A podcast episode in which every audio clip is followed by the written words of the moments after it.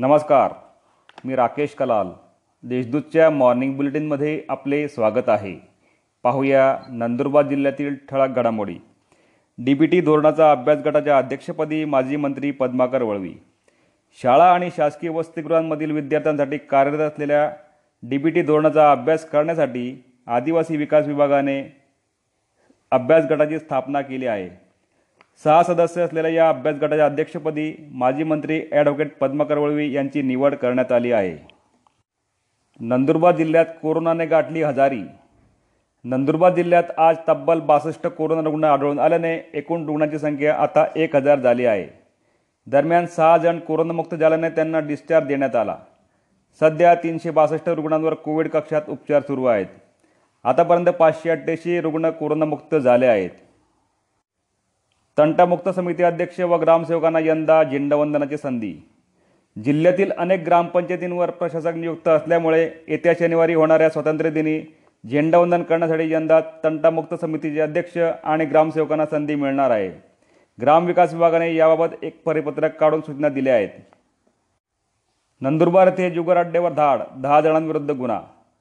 नंदुरबार शहरातील रोकडेश्वर व्यायामशाळेच्या पाठीमागे जुगार अड्ड्यांवर पोलिसांनी धाड टाकून सत्याहत्तर हजार आठशे चाळीस रुपयांचा मुद्देमाल जप्त केला आहे. यात रोख रक्कम मोबाईल आणि जुगाराय सत्याचा समावेश आहे.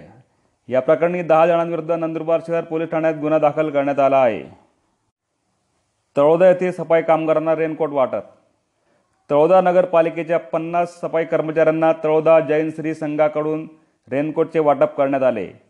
कोरोना काळात अविरतपणे सफाई कर्मचारी शहराची सफाई करण्याचे काम करत आहेत. तसेच जैन धर्मातील पवित्र पर्युषण पर्वाच्या पार्श्वभूमीवर तळोदा जैन समाजाने सफाई कर्मचाऱ्यांना रेनकोट उपलब्ध करून दिले आहेत. या रेनकोटचे वाटप नगराध्यक्ष अजय परदेशी भाजपाचे शहराध्यक्ष योगेश चौधरी नगरसेवक जितेंद्र सूर्यवंशी जैन श्री संघाचे गौतम जैन आदींच्या हस्ते वाटप करण्यात आले. महावितरण कंपनीच्या एकसष्ट कर्मचाऱ्यांच्या स्वातंत्र्यदिनी सन्मान महावितरणच्या जळगाव परिमंडळाच्या वतीने सन दोन हजार एकोणावीस वीस या वर्षात बजावलेल्या उत्कृष्ट कामगिरीबद्दल एकसष्ट कर्मचाऱ्यांना गुणवंत कामगार पुरस्काराने संबंधित विभाग आणि मंडळ स्तरावर स्वातंत्र्यदिनी सन्मानित करण्यात येणार आहे. यात नंदुरबार जिल्ह्यातील अकरा धुळे जिल्ह्यातील पंधरा तर जळगाव जिल्ह्यातील पस्तीस कर्मचाऱ्यांचा समावेश आहे. या होत्या आजच्या ठळक घडामोडी. अधिक माहिती आणि देशविदेशातील ताज्या घडामोडींसाठी देशदूत डॉट कॉम या संकेतस्थळाला भेट द्या. तसेच वाचत राहा. दैन दैनिक देशदूत धन्यवाद.